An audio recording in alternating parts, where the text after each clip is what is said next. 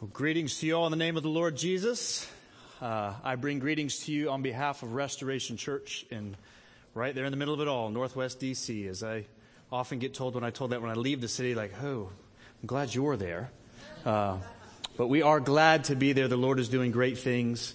And uh, we're grateful. I'm grateful for the opportunity to come and uh, open up God's Word and just walk through it uh, with you. Now, when Stephen came to the church that I have a joy of pastoring, uh, he uh, took the time to, well, make fun of me in front of my own congregations, much to my great surprise. He had pictures and everything. Uh, some of you were there. And uh, I'm going to show my qualification as a pastor by not doing that and showing self control. Because I would love to be able to display some things of Stephen, but to be honest with you, I don't have many. Uh, but I'm grateful for my brother he is a great brother to me. I have learned a great deal from him. He's a great encouragement to me. And I hope that you all have enjoyed the short time that you have had him as your pastor. In many ways, he's pastored me. So uh, I'm grateful for him, grateful for the opportunity to come and uh, let he and his family. He's got plenty. To, he needs to rest, doesn't he, with all those kids? So um, so uh, we walked through the book of Mark, our church did a little while back, and at the conclusion of that series of just walking verse by verse through Mark, we tried to wrap it up because it took a while to go through that 16 chapters. And I preached one sermon that basically walked through the whole book. And so we're going to do the whole book of Mark this morning. Um, so we're just going to read the first verse. I'll read all the way through. No. We'll w- walk through it. So let me encourage you to, to probably just put your Bibles aside, maybe open up to the first chapter so you can see that there. But I'm going to move around a lot. Um, so um, if you have any questions or want some of those scripture afterwards, please feel free to come to me and ask me for those. Let me pray for us as we get going.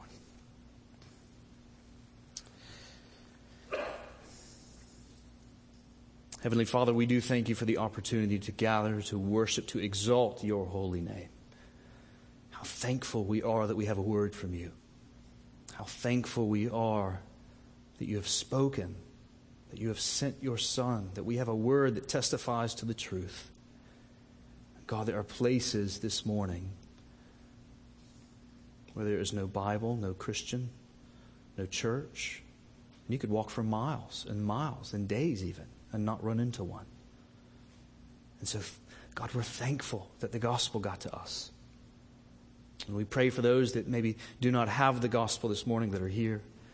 Lord, may they receive it believe it. So we thank you for the King. We thank you for the kingdom. And we pray he would, it would even advance in our hearts this morning. We ask in Jesus' name. Amen. So when we evaluate the stories of sort of our culture, we run into stories like Cinderella. You know, Cinderella, who had a uh, mean stepmother and some mean sisters. Uh, then Cinderella had a fairy godmother who steps in. She gets a prince, and then she lives happily ever after, right? And then we get the story, maybe for those guys in the room, we love the story of Star Wars. You got the rebel alliance fighting against the evil empire, and the, the rebels. Uh, we have a spider here in the pulpit. I'm not sure what to think of that. Never had that happen before. Uh, trust that's not from the Lord. So we have in Star Wars the Rebel Alliance is fighting against the evil empire. The rebels overcome and they defeat the evil empire and they live happily ever after. Then you get the more recent Lord, Lord of the Rings where you have Dark Lord Sauron and the good and peaceful Hobbit and his friends who destroy the evil ring and then they go on to live happily ever after. Then we get the romantic movies like Pride and Prejudice, where Elizabeth Bennet and Mr. Darcy, they fight a good bit, but they eventually live happily ever after. So I think we love these movies because they identify with our own lives. Only they're maybe a bit more bigger, more heroic, but it's the same tale at the end of it all. Uh, in your mind, we, you probably think something like this. If I could just have X and I could just defeat Y, then my world would be perfect and I would live happily ever after. We love these stories because they are tapping into a story that we all instinctively want a wonderful king who gives us a perfect kingdom. And that's what the story of Mark is about. It's about a king and a kingdom, only this story is true, it's real.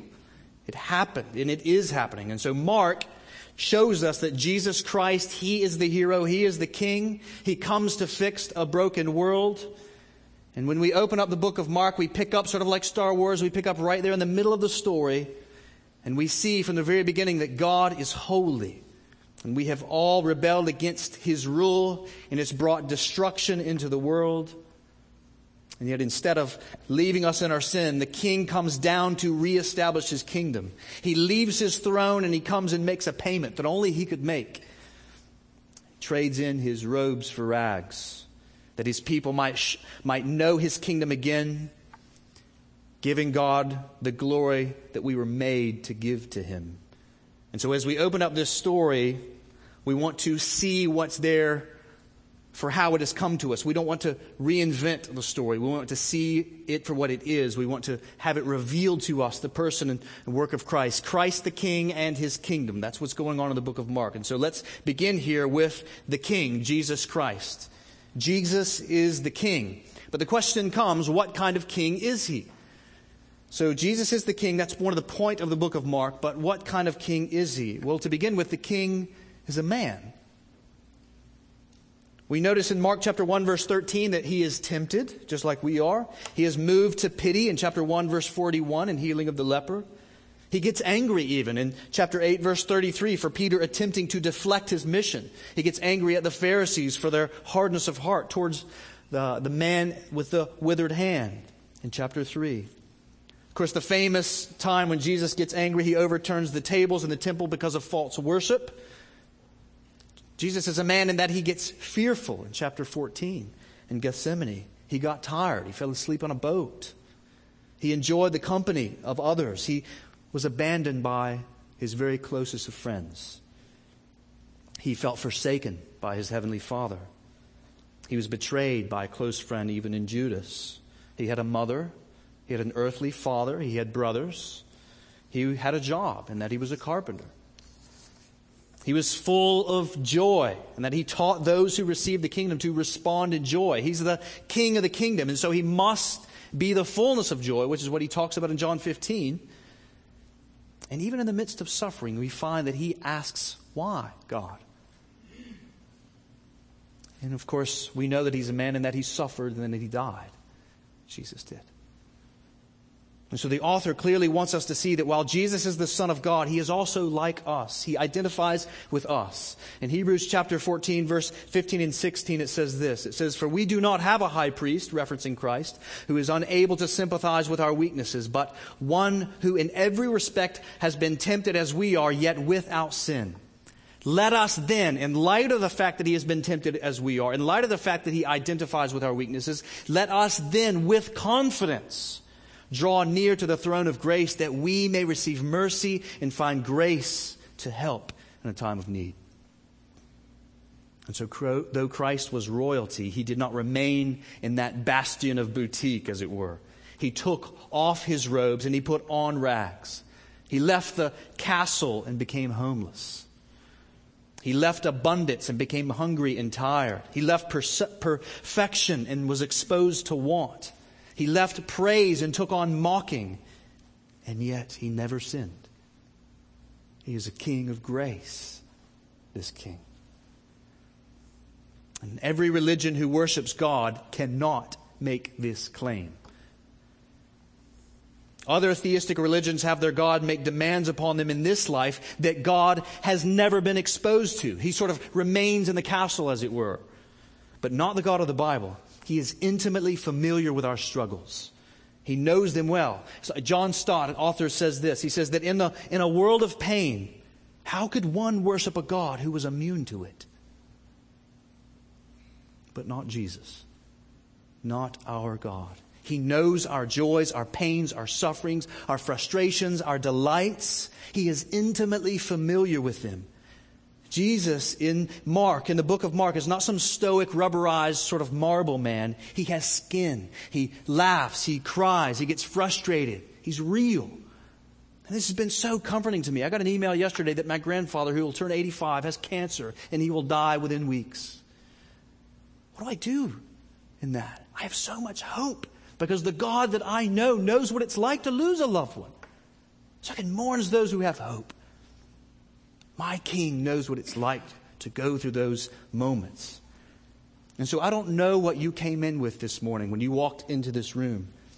I don't know what's on your mind. I don't know what's going on in your lives. I know that some of you carried in a huge rock when you walked in the building this morning.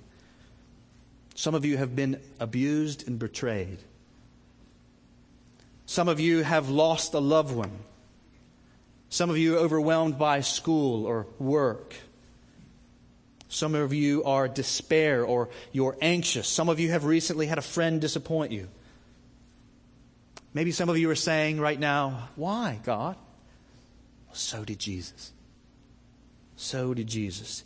The Jesus of the book of Mark knows all of these things, and yet he never fails in the midst of it all. By his sacrifice, he can empower you through those trials to persevere for the sake of his name. Now, mind you, Jesus Christ in the book of Mark and in the Bible at large is no lucky charm that you just sort of get whatever you want. Jesus doesn't let you treat him like that. He has suffered just as we have that he might cause us to be residents of a better kingdom. His kingdom, not our kingdom his kingdom. He's the king. We're not the king, though we try to climb up on his throne often. But the king left his lofty chamber and knows life here in the slums. He left uh, that chamber in order to show us a better way, to show us his kingdom is better than the one we are trying to build. He vacated his throne so that you would vacate your throne. But the king was not just a man, the king, according to the book of Mark, was also God. The king is God. So the author saw him that way. Look there in the very first verse, Mark chapter 1, verse 1. The beginning of the gospel of Jesus Christ, the Son of God. The Son of God. So, right from the beginning, we should know what this book is about. Right? It's about Jesus Christ, the gospel of Jesus Christ, the Son of God. He, Jesus Christ, is ascribed the name of God in chapter 1, verse 3. This is a great verse, book, uh, verse, by the way, to set aside for those that come knocking on your door that have ties and black ties and black coats and things of the like. Just pull this verse out. It's very clear. Mark chapter 1, verse 3. This is referencing the uh, uh, uh John, who it's pointing to John in prophecy.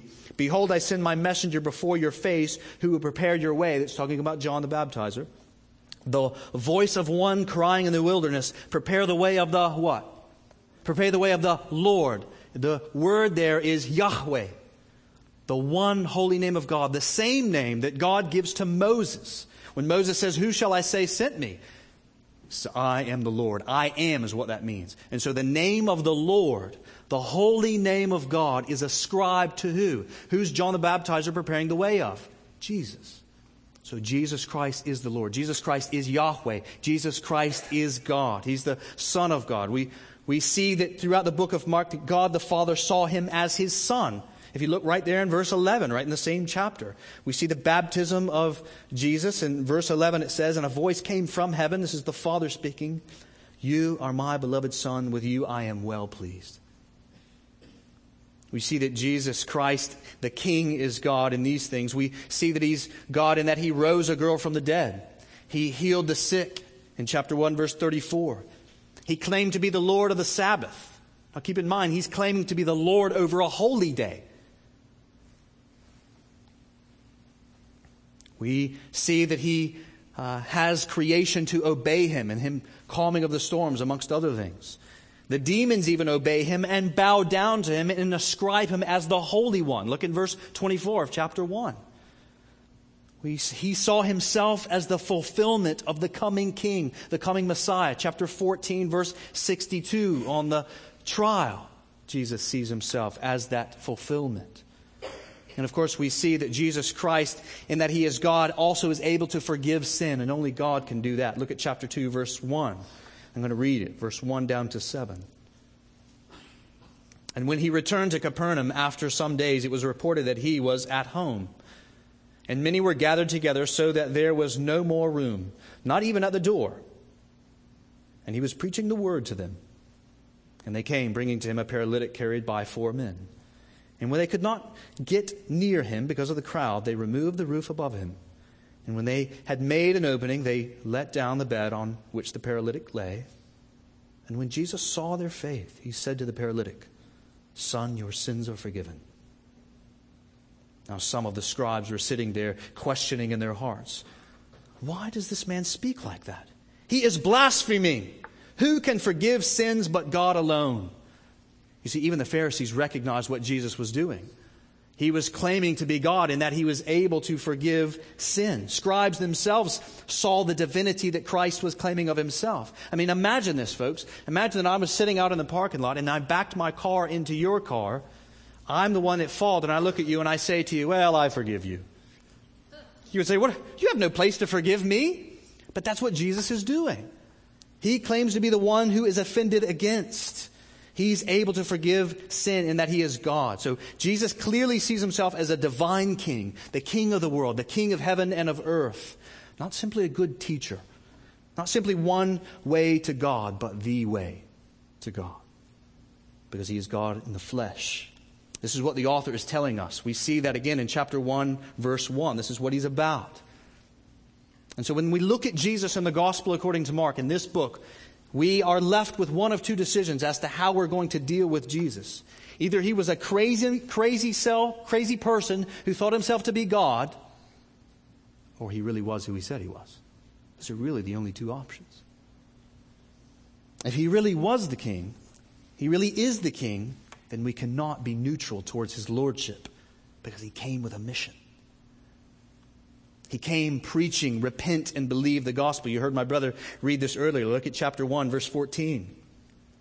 Now, after John was arrested, Jesus came into Galilee proclaiming the gospel of God and saying, The time is fulfilled and the kingdom of God is at hand. Repent and believe in the gospel. He came with a mission if he is the king, if he is fully man, fully God, he came with this mission, preaching the kingdom of God in the gospel. And he's preaching this gospel, repent and believe. That is to turn from your sin that violates his character and turn to Christ, who through his work allows you to reflect his character. We might say, put off sin, put on righteousness. You see, Jesus doesn't allow you to believe him to be king and then just live life as you want. He calls for conformity to his kingdom, to his kingship. He calls for that. He means that to tell us that we are not the king. He is the king. And so we must live by his way, not our own way. We don't get to define it. And so the way we gain faithfulness, obedience, righteousness is through repentance and faith. Now, we're going to see this in a minute, but Jesus says it is impossible to have righteousness on our own. He has come to make us righteous by His righteousness, by His faithfulness. So trust Him as King, obey His ways, turn from your attempts at being King. And of course, He can make this demand because He Himself is the King. He was faithful. We are not faithful. This, this king was fully man. This king was fully God. And we know also that not only was he fully man and fully God, he is a benevolent king. Christ is calling us to a better kingdom. He's not calling us to a dictatorship. A good king, a king that can be trusted. Not like the other kings who just want to demand your allegiance and then just use you. He's not an evil dictator that can't be trusted. No, he's pushing you into freedom. He is making uh, the world that we all want, Jesus is. He's pushing us into that happily ever after that those stories are calling us to because he is the image of God. And so that instinct that loves the happily ever after, that loves those stories, is perfectly pictured and embodied in the person of Christ the King. And he is a fully God, he's fully man, he's benevolent, and he's compassionate and merciful. This king. He told Legion, some of you may recall in chapter 5, he told Legion who he cast out demons from. He said to him, Go home, Jesus said to Legion, go home after healing him. Go home and tell friends how much the Lord has done for you and how he has had mercy on you. He's a merciful king. The blind man Bartimaeus in chapter 10, verse 48, uh, Bartimaeus asks for mercy to be healed, and Christ grants him mercy, and he heals him. And upon his coming to the shore for some rest, he saw the throngs. Look at chapter 6, verse 34. He sees the throngs and he says, When he went ashore, he saw a great crowd, and he had compassion on them because they were like sheep without a shepherd. Or when the crowds had followed him for days, listening to his teaching, in chapter 8, verse 2, he said, I have compassion on the crowd because they have been with me now three days and have nothing to eat. And so, see, Christ is not just compassionate about our spiritual needs, but even here he's compassionate about caring for their physical needs as well. So, this is the same king who said to a little girl who he raised from the dead, Talitha cum. You know what that means? Honey, get up. That's what kind of king he is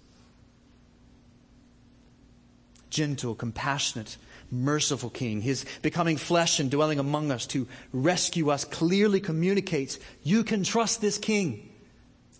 He never fails. He is also an innocent King. The Jerusalem council attempted to try him because they disturbed his leadership. And yet, chapter 14, verse 56 and 59 makes very clear None of their charges agreed. Chapter 15, verse 14, uh, Jesus gets handed over to Pilate. Pilate asks him if he was a king, and he said that he was. And after Pilate speaks with him, what does he say? I find no fault in him. He's innocent. And so, though a merciful, compassionate, and innocent king, he was handed over just as he said he would. He said he was going to get handed over. And so this king walked into the furnace for us, and he didn't even have to. He willingly laid down his life. This was the mission of the king. I mean, this king is a king of love. Mark chapter 12, verse 30 says, And you shall love, this is Jesus talking, and you shall love the Lord your God with all of your heart and with all of your soul and with all of your mind and with all of your strength. And the second is this you shall love your neighbor as yourself. There is no other commandment greater than these. And so the most important command love the Lord your God with all of your heart, mind, soul, and strength. Love your neighbor as yourself. No one, no one obeyed this more than this king, Jesus. He embodied what it means to love. He loved God and he loved neighbor by offering up his life for his neighbor in order that they could love God.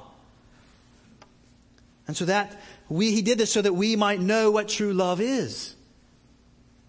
That we might know what kind of God that we serve. Have you ever thought about that? That the clearest declaration of God's love for us is a bloodied son hanging on a cross.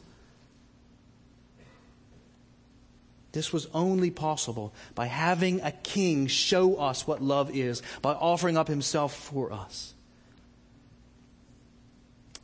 And of course, the standard, since he is holy God, the standard for this king is perfection. The king is perfection. Though we all try, none of us here are kings. We try to act like it, but everybody knows we're not. We even know we're not. We don't tell people that. This king, he was perfect. He was perfect. Now, this is evidenced by our continued, our failures are evidence of our attempting to rule our own kingdom. Because we think that happily ever after thing that we want, we think that sort of we can somehow enact it by being the king ourselves. And we somehow, by us doing this, somehow we know that there's a better way. Things have to be better. And so many people move to the city that I pastor in, in Washington, D.C., because they want a better king to follow. That's why they move into there, so many of them. And every four years in this country, we see millions passionate for elections. Why? Because they want a better king. Imagine, imagine if a king traded a White House for a cardboard box or no home at all. Imagine a king that doesn't just establish laws, but a king that obeys them for us. Imagine a king that doesn't care for only the wealthy, but also the downtrodden. Imagine a king that doesn't just make speeches, but he becomes the speech itself. Who doesn't just tell you what love is and does, but the king demonstrates love for us. Imagine a king that doesn't just talk to us about how things need to be changed, but he becomes the mechanism of change himself. Imagine a king who doesn't demand your allegiance from a castle, but instead he woos you into his kingdom by becoming one of you. Hmm. Yes, imagine a king that not only establishes guidelines of his kingdom, but in your disobedience of them takes on the punishment for you just so that you could enjoy his kingdom. That's a great king.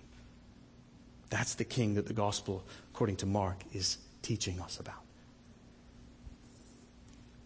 And so we need not imagine a king like this. You can read about him in this book. His name is Jesus, the King of Kings, the Lord of Lords, wonderful counselor, mighty God. He is not a figment of our imagination. These ideas that we all want to see embodied are bound up in the person and work of Christ our King. I encourage you, friends, live for Him. Trust Him. Look to Him. He will not fail you as a good King. Now, this world may fail you. This world may be difficult, but this world has a true and forever King who will never fail you. Look to Him, trust Him, live for Him. No matter what news that you are dealing with, He tastes it. He knows what it's like. He has overcome it. Remember what Jesus says? Take heart, for I have overcome the world. The King, Jesus Christ, spoke of freedom and a better kingdom. That's what Mark is picturing for us. He tells us who the king is, and he tells us what the king is like, and he also tells us what the king's kingdom is like. And what we find as we move from that king into the kingdom is we find that the kingdom reflects the king. So through the life and ministry of Christ, we get a glimpse into the kingdom. And so first we learn Christ's kingdom is not of this world, not according to a established earthly kingdom, just as we see in the news all the time, right? Earthly kingdoms rise and they fall. All earthly kingdoms reflect imperfect and temporal kings, but Christ's kingdom reflects the King of glory. The King who knows what it means to be a man, but is God. A King who is eternal. A King who is compassionate, merciful, and eternally loving. Our King who we all instinctively want to follow. Why? Because we were created in the image of God. That's why it's instinctive. And so those who reject this king, they do not know true love because God is love. Now, what does this kingdom look like? Well, it's the kingdom that we all instinctively long for. It's the kingdom that stories are talking about. See, nobody likes the healings of Jesus. Have you ever noticed that? Now, they may not believe in them, but everybody likes the healings of Jesus. They think it's a good thing. Why? Well, I think we have an answer for that, but we see that in the kingdom, huh, we have pictures of what that kingdom is like in the ministry and work of Christ. We see him healing the leper in chapter 1. We see the paralytic get healed in chapter 2. We see the man with withered hand in chapter 3 get healed. He heals the woman, woman with, who has been bleeding for 12 years. He raises, he raises Jairus' da- dead daughter in chapter 5. Uh, he heals the sick in Gennesaret. He heals a deaf man in chapter 7, a blind man in chapter 8. He takes evil, a spirit out of a boy in chapter 9. We all think these things are good. Everybody does. Why do we all agree to that? It reflects the image of God that we were created with because the God that is, the God that always will be, He is a God of life. He is a God of health. He is a God of perfection, not destruction. And so, why does Jesus heal? Is it to affirm his deity? Is it to affirm his anointing? Well, yes, in part, but there's more as we think about his kingdom. Equally important as we think about the kingdom, these healings picture his kingdom. See, in Christ's uh, perfected kingdom, there is no blind. There is no dead. There is no paralytics. In Christ's kingdom, there is perfection, no distortion, no sin. It was sin that brought in defection, and by the sacrifice of the king, he defeats sin and destruction.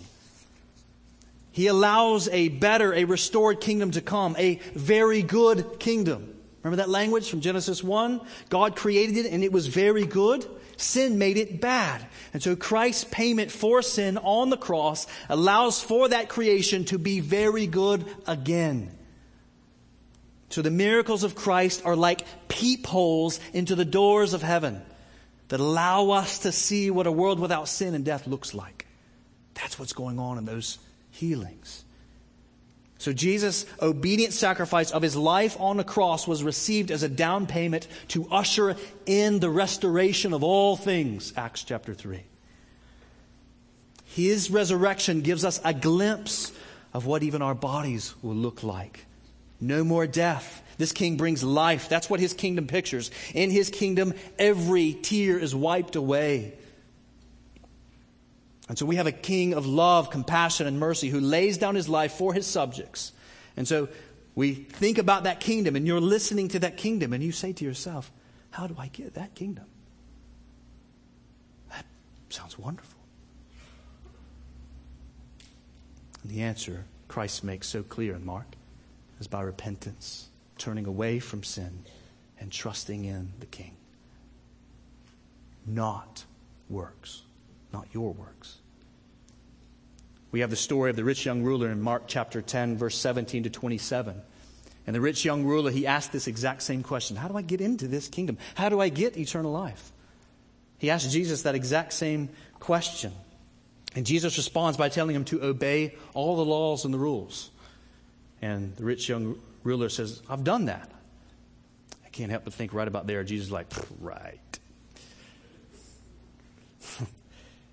But Jesus, seeing that the ruler is missing the point of the law, he says, the Bible says that he says that Jesus loved the rich young ruler. He loved him and tells him to sell everything and give it to the poor and then come and follow Christ and his kingdom.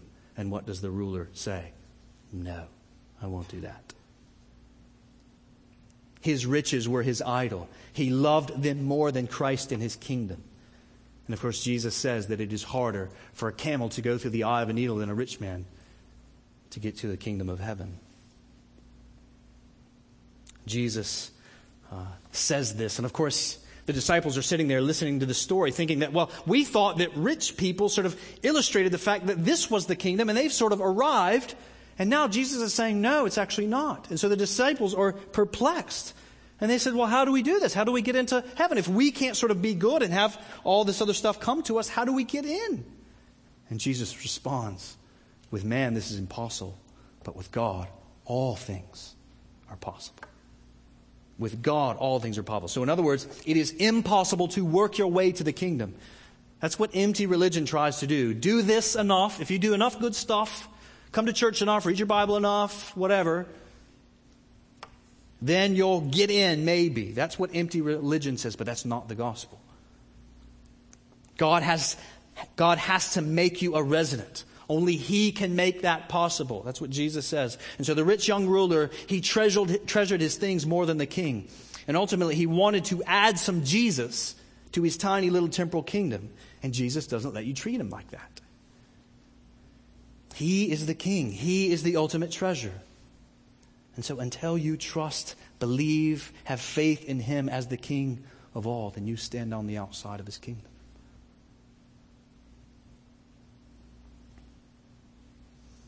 So you enter the kingdom by faith in the King, not by faith in yourself. Turn from your assaults on His kingdom through your sin. Repent, turn away from them, and turn to the work of Christ. Trust that. This is what Jesus has been preaching. It says in Mark chapter 1 verse 38 that he came to preach. And the content of his message is in that verse that we read, Mark 1, 14 and 15 to repent, turn away from your sins, turn away from your attempts at self rule, to turn away from your attempts to sort of build your own little happily ever after as your being the king of the kingdom, and believe the good news. Believe the gospel. Believe that you cannot do it and that you trust wholly the king of the kingdom, who was fully God and fully man and lived a sinless life, went to the cross and made the payment for our sins, though he did nothing wrong went into the tomb, and three days later rose from the dead. And all those who turn from that sin, trust in Jesus Christ, believe He is the King. You're not. His finished work grants you acceptance into His King. I was sharing the gospel with a man yesterday in Columbia Heights, where some Hispanic people are. We're trying to plant a Spanish speaking church. And he was saying to them, I've lived a good life, he said to me. And I asked him what would he, what would, if God were to ask him why he should get into the kingdom of heaven, what would he say? And he said, I don't really have an answer. And I said, Well, I'd like to tell you what I'd like to say if he asked me that question. If he said, Nathan, why should I permit you into my kingdom? I told him this. I said, His name was Walter. I said, Walter, I would tell him this. I said, I'd say to God, I don't deserve to be in your kingdom. I've done nothing right.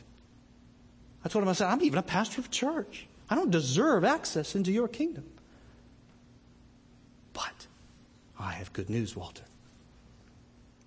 I would say to God, listen, I do not deserve to enter your kingdom, but I trust Christ.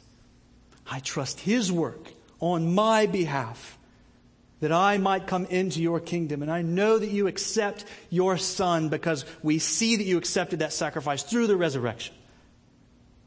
That's my answer, Walter. Walter did not give his life to Jesus yesterday. We pray that he would. But the point is, folks, you cannot create a kingdom of perfection. You're a really bad king. So am I. But a good king came for you, took your punishment on the cross, though he was sinless. And through repentance and faith, you get to be with the king in his kingdom. That's what the author is trying to show us in Mark. In Mark, those who are healed always understood two things. You can go back and read through the book of Mark. They always understood two things. One, they can't heal themselves. And two, they trusted Jesus to do the healing for them. I mean, think about the story of the bleeding woman in Acts or, uh, Gospel, or uh, Mark five twenty six. She said that she suffered from these physicians. I mean, she'd been going to these physicians. She'd been trusting all these physicians to make her better. And what does she ultimately trust in? Jesus. He's the one that heals her. That's what it means to have faith. Your sin keeps you from God. So stop, friends. Stop trying to atone. Stop trying to make payment for your own sin and trust Christ and His payment for your sin. Look to Christ who bore your sin for you. And lastly, briefly, what do we do with all this? Christ is the King. He's breaking in the kingdom. He's bringing about the restoration of all things. His ministry is that peephole into the kingdom of heaven where all things are healed. What do we do? Well, the answer, Christian, is your life should likewise be a glimpse into the kingdom, just as Christ was. Your life should be that peephole whereby those outside the kingdom can look in. That means that your life should be different. And now, granted, we all fail and fail often, right? And so, in those moments, we need to do the same thing that got us into the kingdom. We're always repenting and believing. And so, where we fail in front of others, we confess that sin to God and to them. But we continue picturing Christ's kingdom. And you say, that's great, Nathan. That's great preacher rhetoric. I don't have any idea what that means. I can't go and heal somebody. I mean, I'm not going to walk out somebody and you're healed when it didn't work. I'm not picturing the kingdom. I mean, what does this look like, Nathan? Well, turn with me and read as we get ready to close in chapter 8, verse 27. We have our answer, I think. 827. I'm going to read verse 32. And Jesus went on with his disciples to the villages of Caesarea Philippi.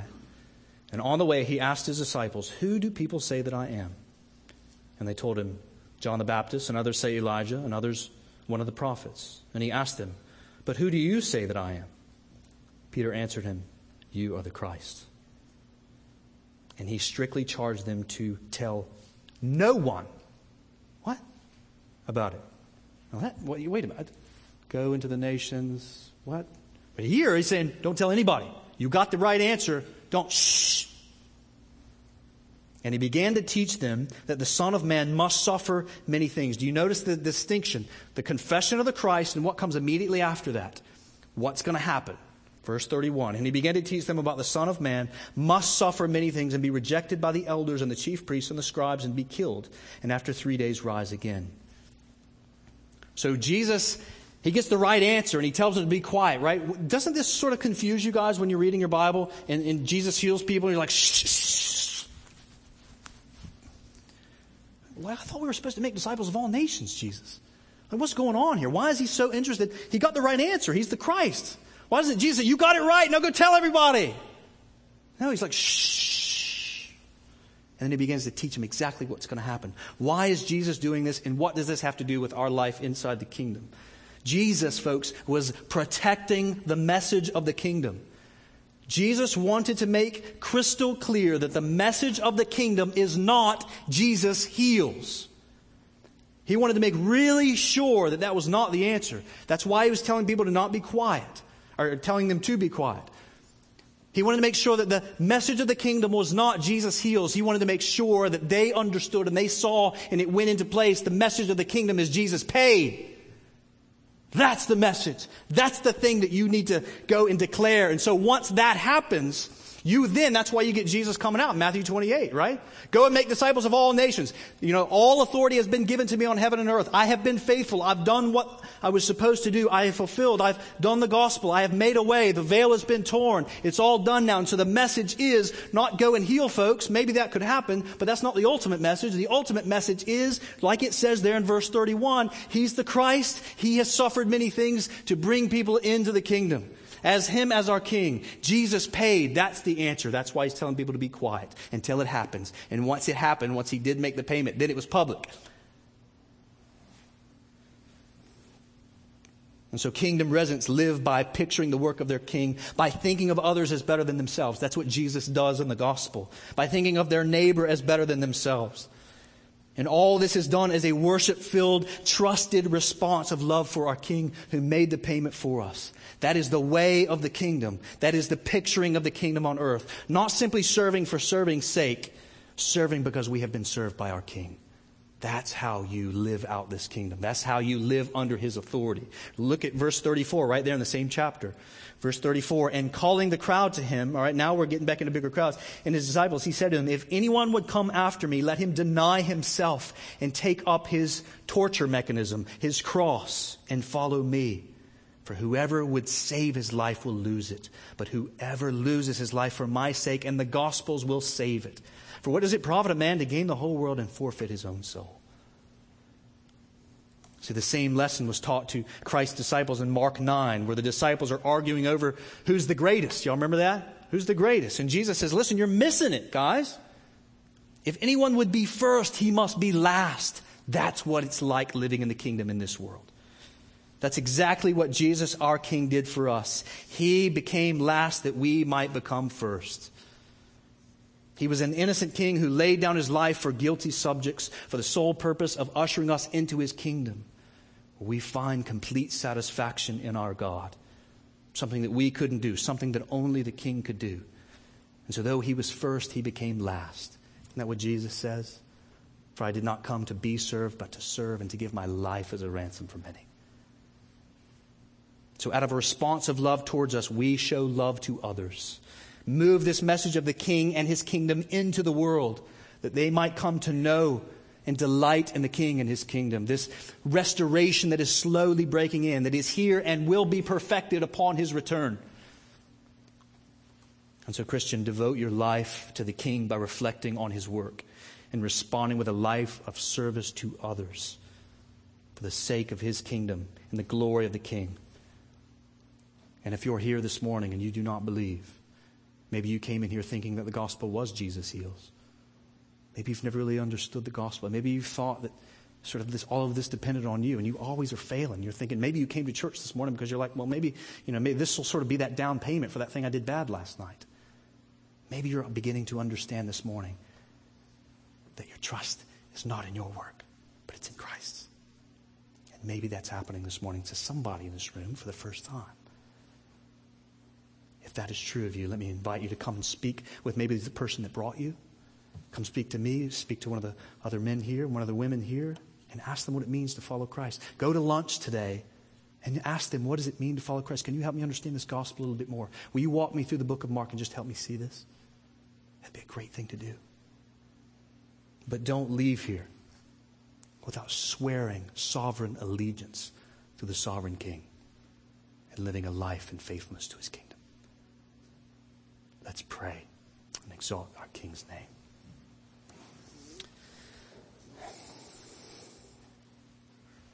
Heavenly Father, we do thank you for Christ the King. We thank you for the little glimpse that we have into his kingdom through your word. Thank you for the glimpse of your kingdom even in this room this morning. A body of people redeemed by the blood of the Lamb, singing your praises, finding strength to make it through. So, God, I pray for those that have not yet believed that they would, and for those that do believe that they would be servants who display and herald a message Christ paid for our debt. We love you. We thank you for your sovereign care for us. May we return in extreme and worship to you. We ask in Christ's name.